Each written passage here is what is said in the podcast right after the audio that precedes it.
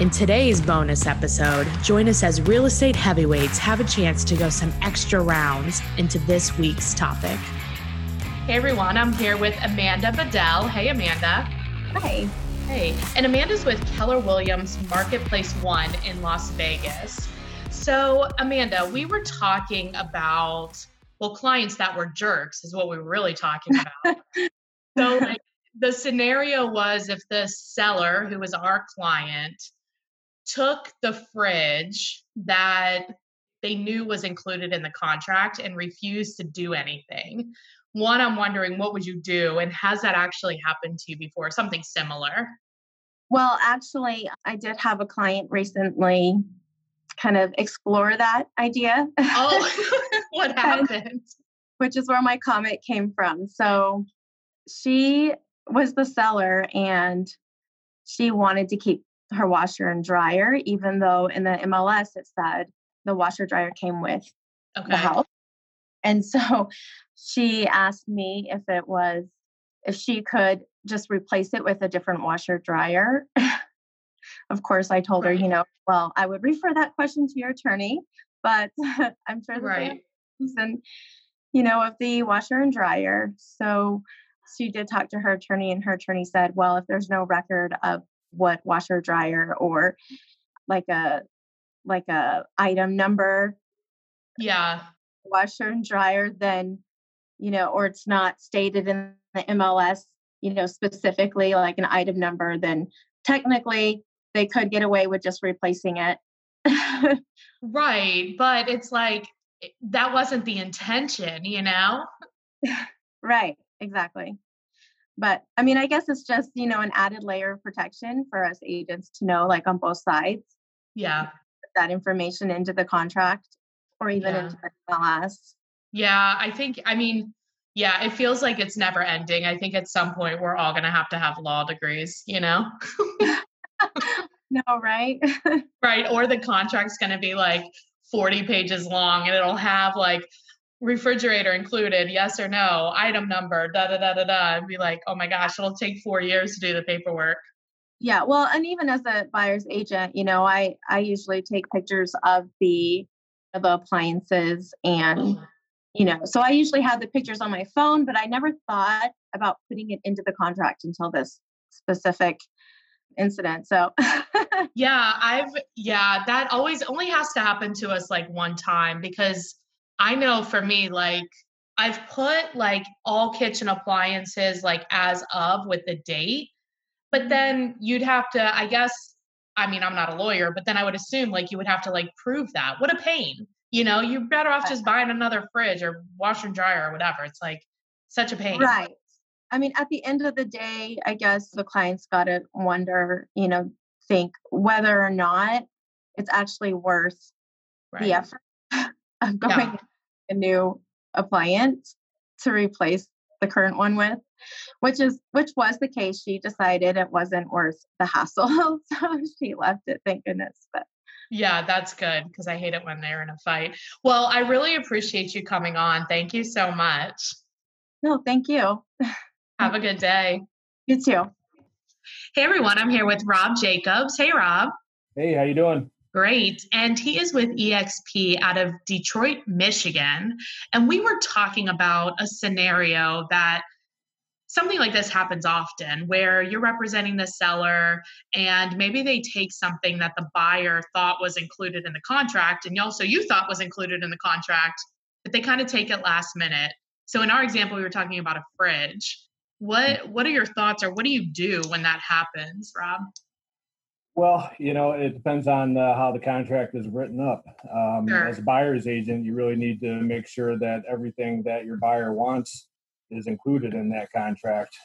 You know, I had a situation uh, last fall where um, I was representing the buyer, and he thought that uh, he should get the television sets in the house because they were attached to the TV mounts, which were attached to the walls, which oh. means that it's attached to the house. Now he was an analytical, so yeah, common sense uh, really didn't make a whole lot of sense to him. um, yeah, so I kind of had to go through the the details of the contract and the way it was written did not include television sets. he kind of still didn't get it. And ultimately, it came down to look, you're, you're in the middle of five houses closing. You know, so and so is uh, contingent upon this house closing and that house closing. Yeah. And, you know, if you're going to really want to get nitpicky over a couple TVs, you're going to end up in court with five different people, you know, families plus their realtors. It's just not worth it. And that he understood and we got. So, what do you did you change your process or anything as a result of that interaction? Well, I'm uh, not too much, no. Uh, yeah. Uh, you know, because that that was a little bit uh, off the wall. You know, a yeah. television doesn't come with it unless it's asked for in the contract as a personal item. Uh, that one was off the cuff. I, the, in the the group that we were talking about, a refrigerator that was uh, left uh, that was supposed to be left there so that can be handled a number of ways. You know, in the contract, I usually write in there that you know all appliances to remain, including you know I'll name them off, and uh, you know including but not limited to these items. Um, and then you can even go further and attach the MLS sheet uh, with pictures yeah. and add that signed, and that would show it in there as well. So that's another way to protect your. That's buyer. true. I mean, I just think like sometimes, like I had one time a seller take the bathroom mirror because like my standard is, look, if you can like I don't know. It's weird with a buyer. It's like if you turn the house upside down and shake it, it's not included. We need to write it in the contract. Right. and so, but his thing was, well, the bathroom mirror is hung up like a picture frame. I was like, come on, man. I was like, you knew, like, like you're saying, it's common sense. Like, people yeah. expect there to be a mirror in the bathroom. Like, they're not checking how things are hung up or whatever. I was like, put it back. Yeah, you know, yeah. how to use my mom voice on him. I've had that exact same situation happen to me too, and it was pretty much the same. It's it's the bathroom mirror. It's expected to be there. I know it's right. hung up, but common sense. Yeah.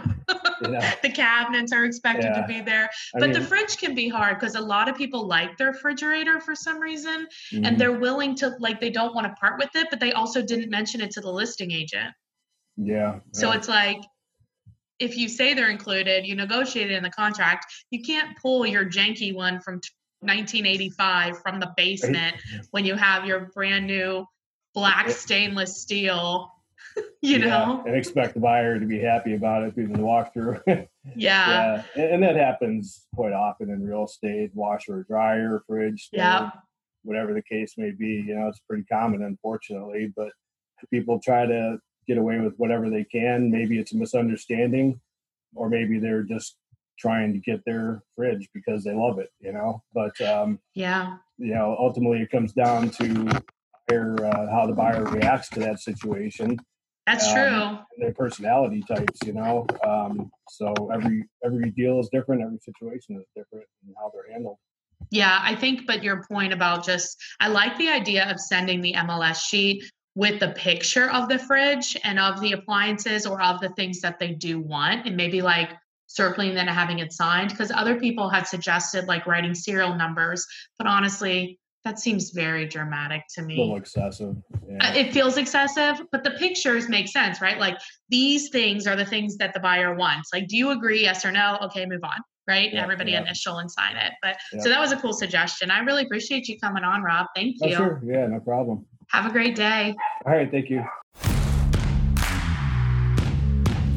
We hope you enjoyed diving deeper into this week's topic with our real estate heavyweights. If you're interested in becoming a featured heavyweight, please reach out through our Toe to Toe podcast Facebook page.